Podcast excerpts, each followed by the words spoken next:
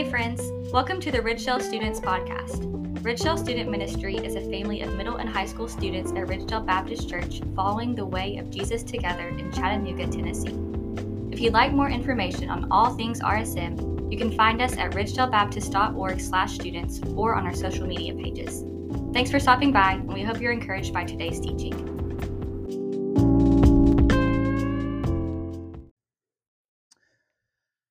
Of you ever have this, like, people that you associate with specific things? Maybe it's an actor or an actress that you've seen them play one role, and that will forever be their persona. For me, like, Robert Downey Jr. will never be anything other than Iron Man. Doesn't matter what he does, doesn't matter what movies he makes. Robert Downey Jr. is Iron Man. Chris Hemsworth will always be Thor. Just doesn't matter what he does. Um, ben Perez would highly disagree with that. He thinks that Extraction is one of the greatest movies ever. Portland team knows this for sure. Chris Hemsworth is always going to be Thor, no matter what he does. Um, when I think about that, I think of people too, like people in my life, stories. There was a kid that was one of our eighth grade boys when I was at the church I was at before this in Oklahoma, and he was absolutely buck wild. Like he made uh, the eighth grade boys from last year, this year's ninth grade boys look tame. Um, he would do some of the most ridiculous stuff, and I remember one particular thing. We're at camp. It's the first year that I'm there, and we're about four days into camp. And you know, you've been to camp before. Four days into camp, it's basically like anarchy. It's martial law, and everything is broken or destroyed or disgusting if you're in the boys' cabin. If you're in the girls' cabin, it's probably pretty normal. But the boys' cabin is like utter chaos. Um, it's like Mad Max. And so I remember walking into the boys' cabin during free time, walking into the boys' cabin, and everything is destroyed. And the first thing that someone comes up to me and says is, Hey, the toilet is clogged. And like, again, it's camp, that just happens. Like, day one, the toilet was clogged. So I go into the bathroom to inspect the toilet, and indeed, it is the most clogged toilet I've ever seen. It's absolutely disgusting. So I'm like, I'm already on the phone calling the maintenance people to say, hey, you got to send somebody down here with whatever equipment you have because this has to get fixed now because the smell is beginning to emanate throughout the rest of the cabin. And so they're like, all right, cool, we're going to send people. Well, then I realized, like, if they come here, they're going to see that we have absolutely trashed this place. Like, there is a layer about this thick of garbage and clothes and shoes everywhere. So I immediately round the boys up and say, hey, we're going to start cleaning this mess up because we cannot let them see what we've done to their cabins. So they start cleaning. In the middle of the cleaning, Jacob comes to me and he says, I've got this great idea. Here's my idea. We don't need maintenance to come unclog the toilet. Because I was cleaning up the bathroom stuff and I noticed they had these plastic trash bags. So here's what I'm going to do. I'm going to take one of these plastic trash bags and I'll just, I'll wrap my hand in it and then we'll take some tape because they had some tape in there too, and I'm going to just wrap my arm so that it makes a seal. And then here's what I'll do. I'll just reach into the toilet and I'll pull whatever's in there out. And then the, the toilet's unclogged. And like, y'all, y'all have seen me be serious before. I looked this man straight in the face and I said, Jacob, that is the worst idea anyone has ever had. Do not do that and then I went off to do whatever else I had to do to clean. Well, to make a long story short, we get the place cleaned up, and I'm going through kind of making sure, checking. We've got about two minutes before the maintenance person gets there. And I go into the bathroom and I look, and everything is spotless. And I'm like, yes, thank you, God. Um, except there was a plastic trash bag in the sink and in like I get hyper focused. I kind of like tunnel vision sometimes into things. And so I look at this plastic trash bag and in my head I think, uh, I'm dealing with middle school boys here. I just got to do this myself. So I grab the trash bag and throw it into the trash can. The maintenance person arrives and uh, they're like moving through the crowd of boys to get to the clogged toilet. And they get in there and like, wow, yeah, this is pretty bad. And Jacob emerges from his room and he goes, Yeah, I tried to help you out a little bit, but I couldn't fix the problem. But don't worry, I left my tools in the sink. And it took me a second to really process what had just been said versus what my lived experience was at that point. But you know who caught it before I did? every other middle school boy that was in the cabin. And so, about two seconds after he said that, I said, Jacob, the trash bag is no longer in the sink. And then all of them put it together. And so you just have this mass hysteria of middle school boys screaming and running through the cabin. One of them like runs up to me at one point with Lysol and just starts just spraying every inch of my body forever. Jacob Wood, like right now he works in ministry. He's an intern at the church that I moved here from. Forever. Jacob Wood will be the kid that put the poop covered trash bag in the sink that I picked out with my bare hands and put in the trash can. Forever be associated with that. So I'll always remember it. We're walking through this series where we're looking at these stories that are our attempts at answering the question, where am I going to find acceptance? We've looked at the story of security. We've looked at the story of success. These stories that tell us that if I can have the most stuff or I can win, if I can be the best person, then people have to naturally accept me. But we look at how the gospel disputes that claim that accumulation and achievement don't equal acceptance. That the gospel speaks this better story, that we're actually accepted because we've been adopted into Jesus' family that when he goes to the cross and he brings us to himself, we get ushered into the king's table and we get to sit there not as like guests or visitors, but as sons and as daughters. We find that we're not accepted through our achievements. What you do is not who you are. That you're accepted because or be, uh, apart from the things that you achieve. You're accepted on behalf of Jesus' work, on his achievements. Tonight, we look at the story of significance, the last story that we're looking at. And again, it's just an attempt to answer the question where am I going to be accepted? The story of significance is going to tell us that acceptance comes through adoration. But the more I think about it, here's what I think it really is that acceptance comes through how people remember me. Acceptance is going to come through how people remember me when my name comes up in conversation when they see something that I do, or when they see something that I post, or when I gather up with my friends, or when I go out to serve somebody, what's the perception of me? It turns everything into this me centered, me focused thing. If I have a lot of followers, then I'll be accepted. If I have a lot of platform, then I'll feel accepted because people have to listen to me. If I'm helpful enough, then people are going to care about me. The story of significance is a broad spectrum thing, though like initially when I first started kind of planning this out, my brain immediately went to like influencer culture and getting followers and all of this likes and clout and all this stupid stuff. But that really isn't like our, our culture. Like most of y'all aren't doing TikTok dances 24 7. I don't see that. But it spans over into the people pleaser.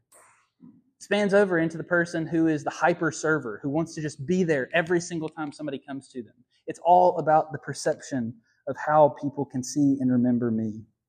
And so it has these two dimensions of being self focused, but also of being others focused. So You may be in the room right now and you see yourself as very others focused. You can still live this story. You may be in here right now and you truly are trying to be TikTok famous one day. And that, this story is for you. It meets us in a broad spectrum of places.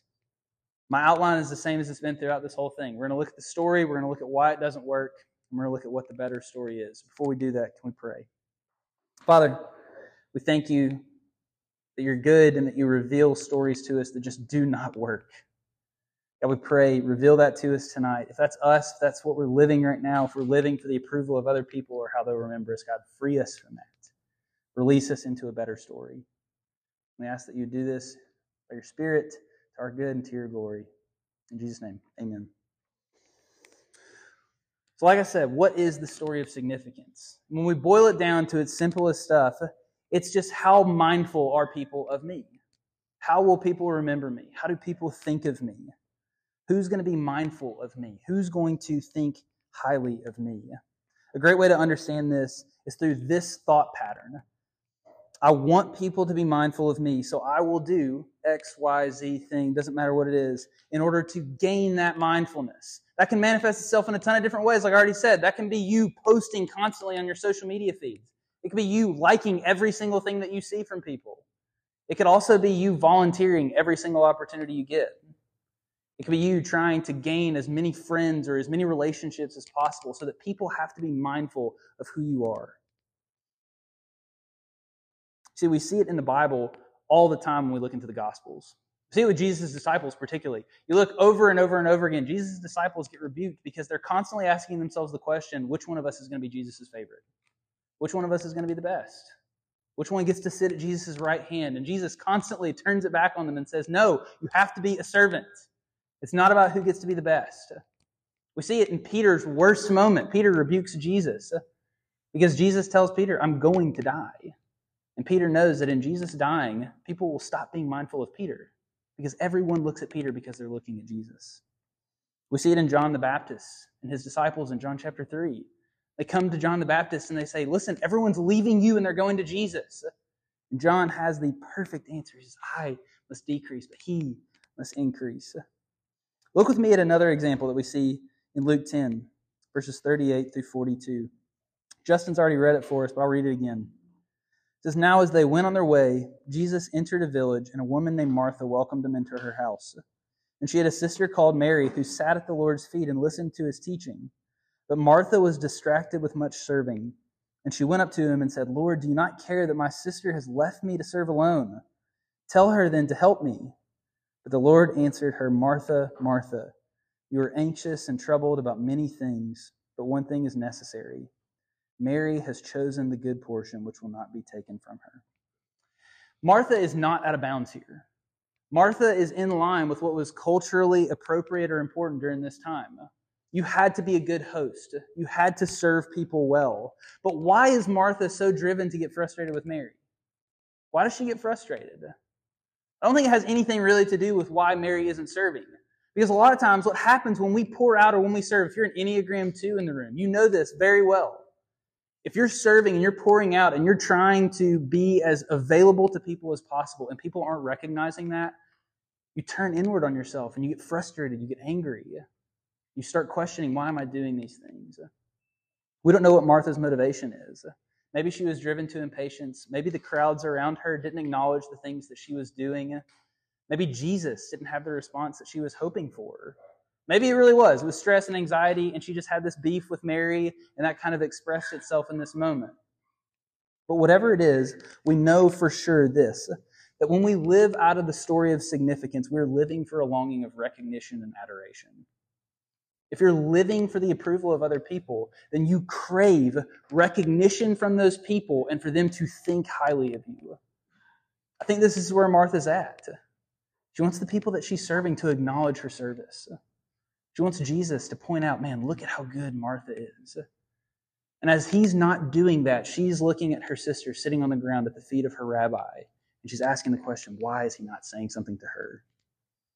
So we want to be loved and accepted, and we don't care if that comes through fame or through sacrifice, through celebrity or through servanthood. If we're living out of the story of significance, we desire, we long for recognition and adoration. Man, it's a hard story to maintain, isn't it? Maybe you're the hyper server in here. Maybe you're the person who loves to people please. It gets exhausting, doesn't it? Like you get worn out from trying to constantly be the thing that everyone else wants you to be. Jesus offers a better word to us. He offers a word on why this doesn't work here in the text. So, why doesn't it work? I think the first thing we see is that the story of significance doesn't work because it places your value in other people's opinions. Doesn't work because it places your value in another person's opinion of what you're doing. We can see this on multiple levels. We can see this in the way that people with a thousand followers are, are consumed with what the comment section says. If comments are positive, then man, everything's great. But if one comment appears that's negative, we have to block it out. We have to scrub it from the memories of the world because we can't stand to see the negativity. But it can go all the way down to just one relationship with one person and that person not reciprocating the things that we desire to see. We long for people's approval. It's a bad story because it places our value in the hands of another person. In John 3, we see John the Baptist's disciples come to him and they're panicking, they're stressed, they're asking the question, What are you going to do? Because the following that we had is leaving and they're going to somebody else. But we also see it in Martha's response. I'm frustrated because my one sister or the crowd of people that's in my house or just you, Jesus, isn't acknowledging the thing that I'm doing. I want that acknowledgement. I want people to be mindful of me. See, the story of success leaves us vulnerable to an identity crisis because it's fed by the attention of other people who are not reliable value system indicators. Other people can't tell you how important you are. Other people don't determine your worth. You may not have heard that before. I'll tell it to you for the first time. The people that you're around at school, the people that you live with in your home, the people that you interact with on social media do not set the standard of your value. Here's how worth and value is established worth is given by a creator and by the lengths that your creator is willing to go in order to have his creation. You have a creator. What are the lengths that your creator went to to establish relationship with his creation? Gives us something. He sacrifices the thing that's most dear, closest to him, in order to have you. Your worth is established by your creator and by the lengths that he is willing to go to maintain that connection. A question that we might ask ourselves then is Is my day good or bad based off the way that people respond to me? If you think this might be you, how does your day go if someone says something negative about something you do? How do you feel after somebody praises the things you do, but one person makes a negative comment? How do you take constructive criticism? Good point, Lennox. The second reason I think that this doesn't work is because your story of significance will never make you enough. It won't. Here's the thing. Here's this is me maybe reading a little bit too much into the text. But here's what I think. Martha is doing so much because Martha thinks that in doing enough stuff, once Jesus comes to her and acknowledges that, rather than Mary getting called the good portion, Martha gets to be called the good portion. Because Martha was the host. Martha worked the hardest. Martha cooked the food. Martha cleaned the house. Martha made sure that everybody's drink was full. Martha made sure that all the pillows and the cushions were out on the ground so that nobody had an uncomfortable seat. And at the end of it all, Martha's vision is towards Jesus coming to her and saying, Martha, because of your hard work, you are the good portion. You're enough. And that's not the way that Jesus works.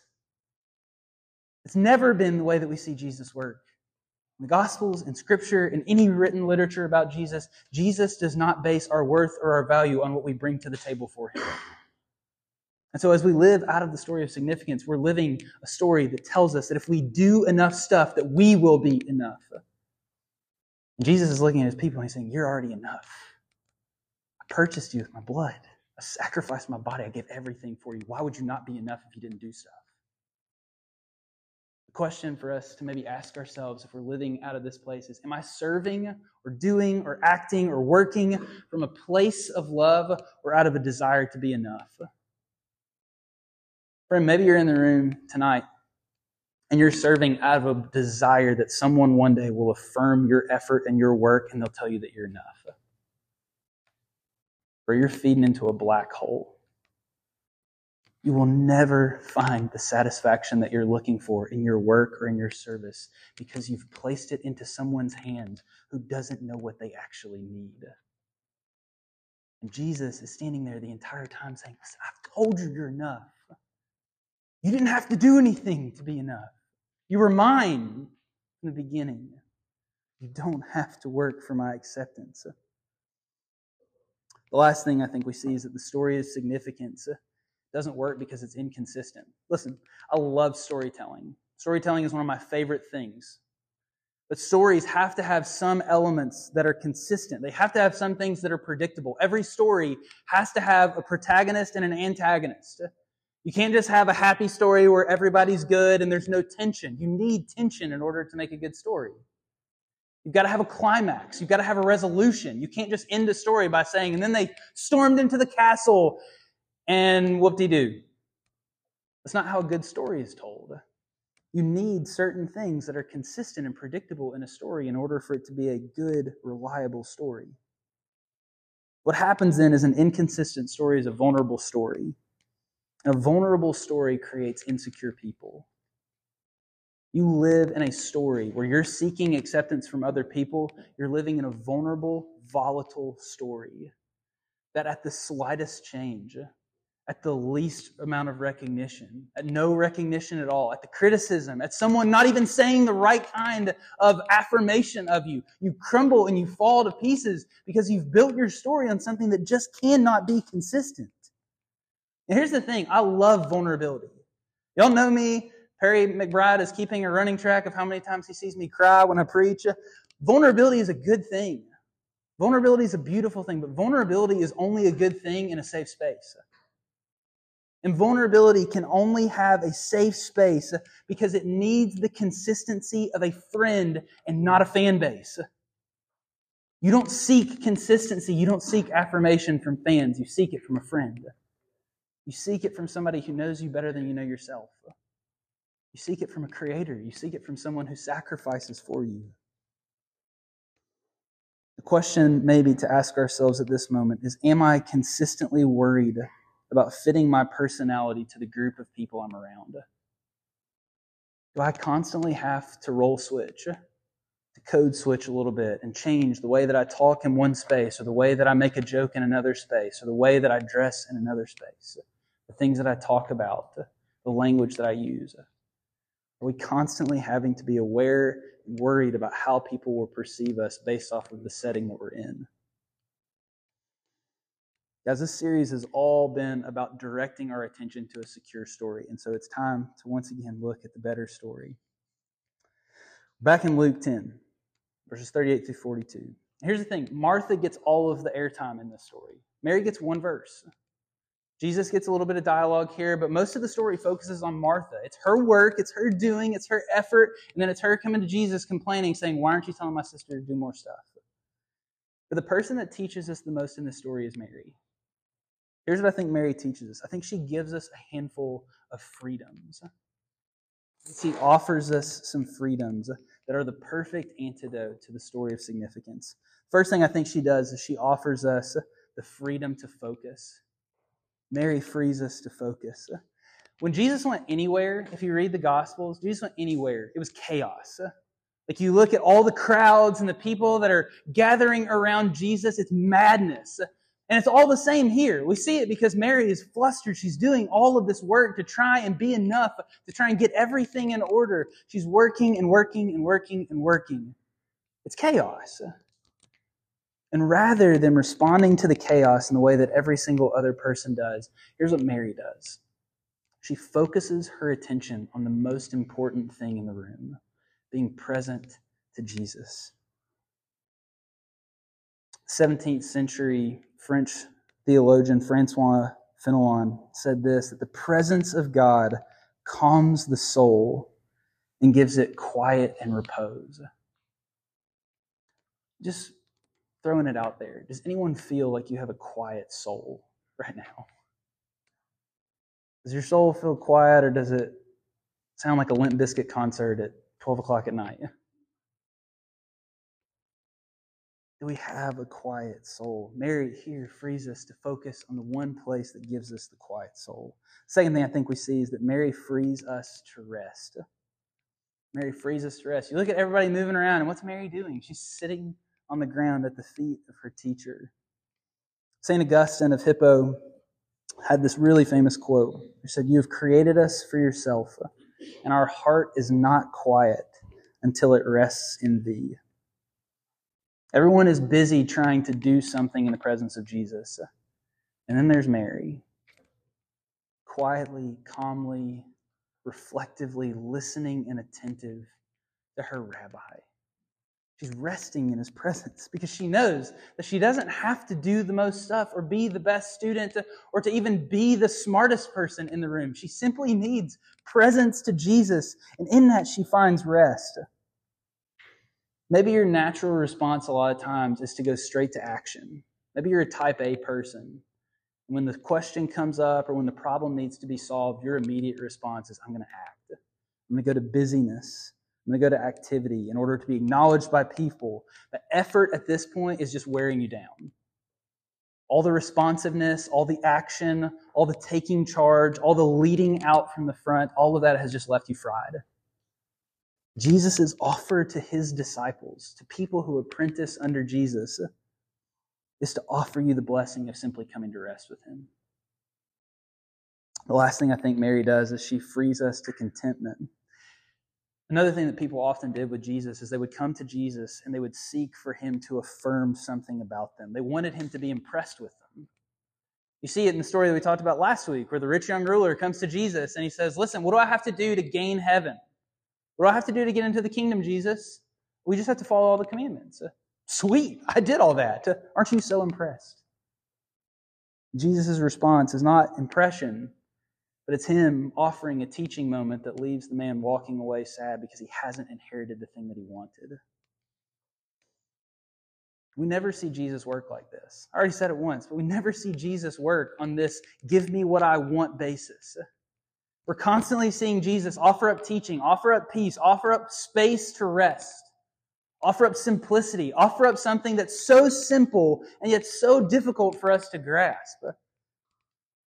What did Mary want?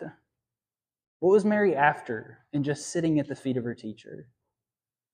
Was she after acknowledgement or power or responsibility or status? No. Mary was content to be with her teacher because it was all that Jesus had ever required of his apprentices. Go back and look at the way that Jesus taught the disciples. Jesus was never asking something of them. He was always looking for them to just be still enough to listen to what he was teaching them and then go and live it out. So many of us think that we are taking a master class with Jesus, where at the end of it, we're supposed to be the greatest disciple in the world.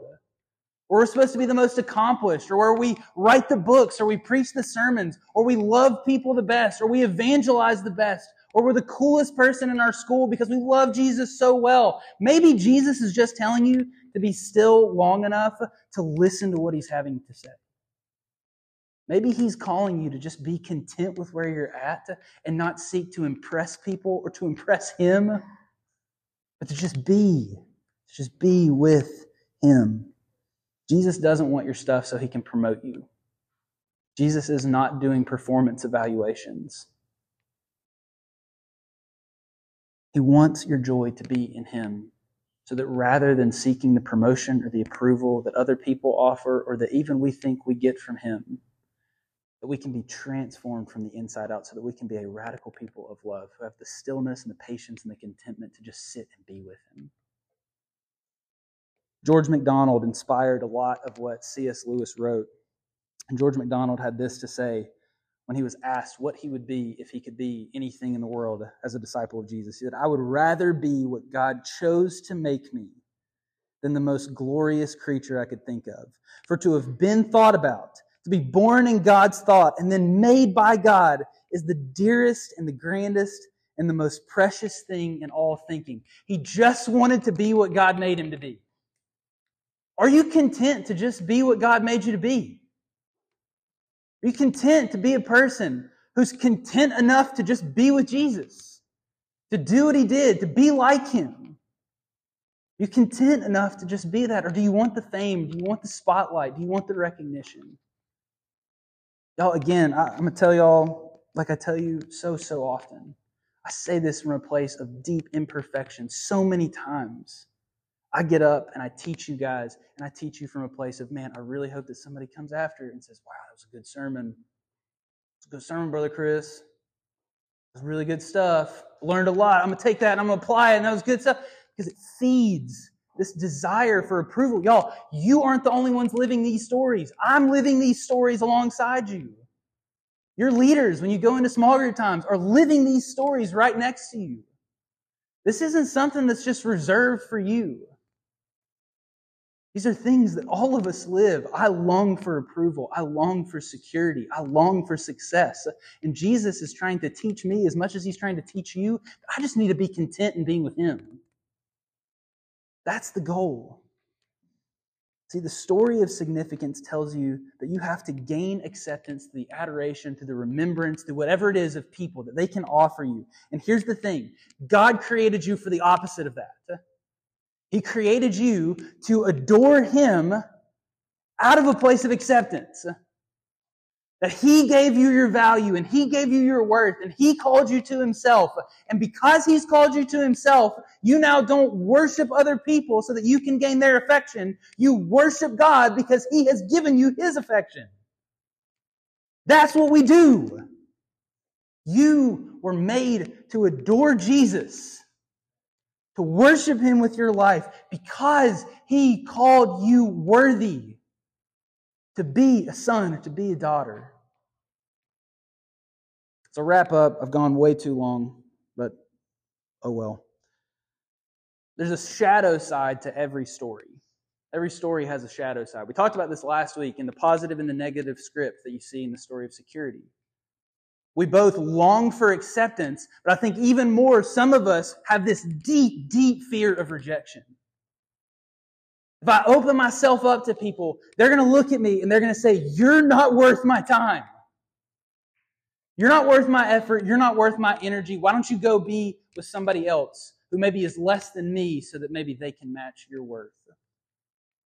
We live sometimes from either this light side story or this shadow story that tells us that either we should desire the approval or that we should run from the rejection.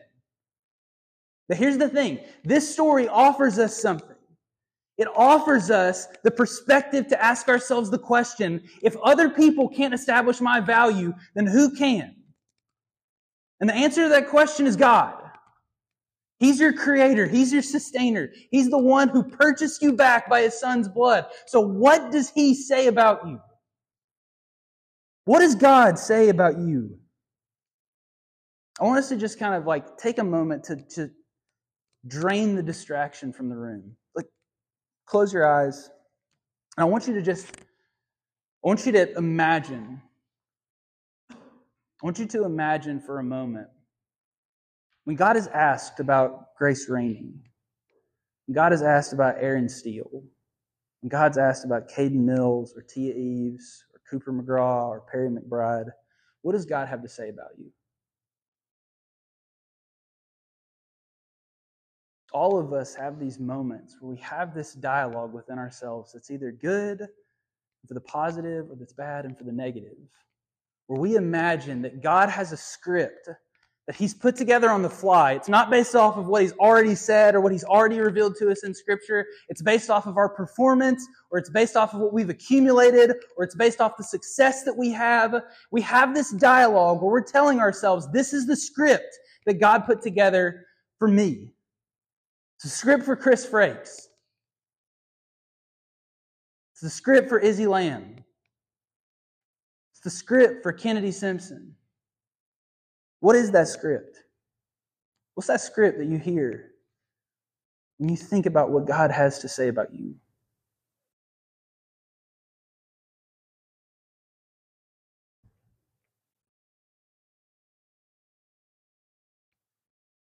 Friends, the scriptures will always speak a better word. And so as you continue to just remain focused and undistracted, closed eyes around the room, I want you to hear. I want you to hear what God's word says about you in particular from the people that invest in you. As this is the affirmation that God's word speaks over you tonight. You are loved. You are seen.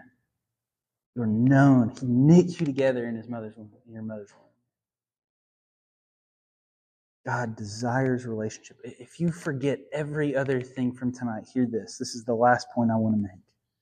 That God desires relationship with you more than any other person will. And He has done the work necessary to ensure that that relationship will last as we show up to Him in adoration and worship, not because we're seeking approval, not because we're working to be enough, but because He has brought us into His home in love. Pray with me.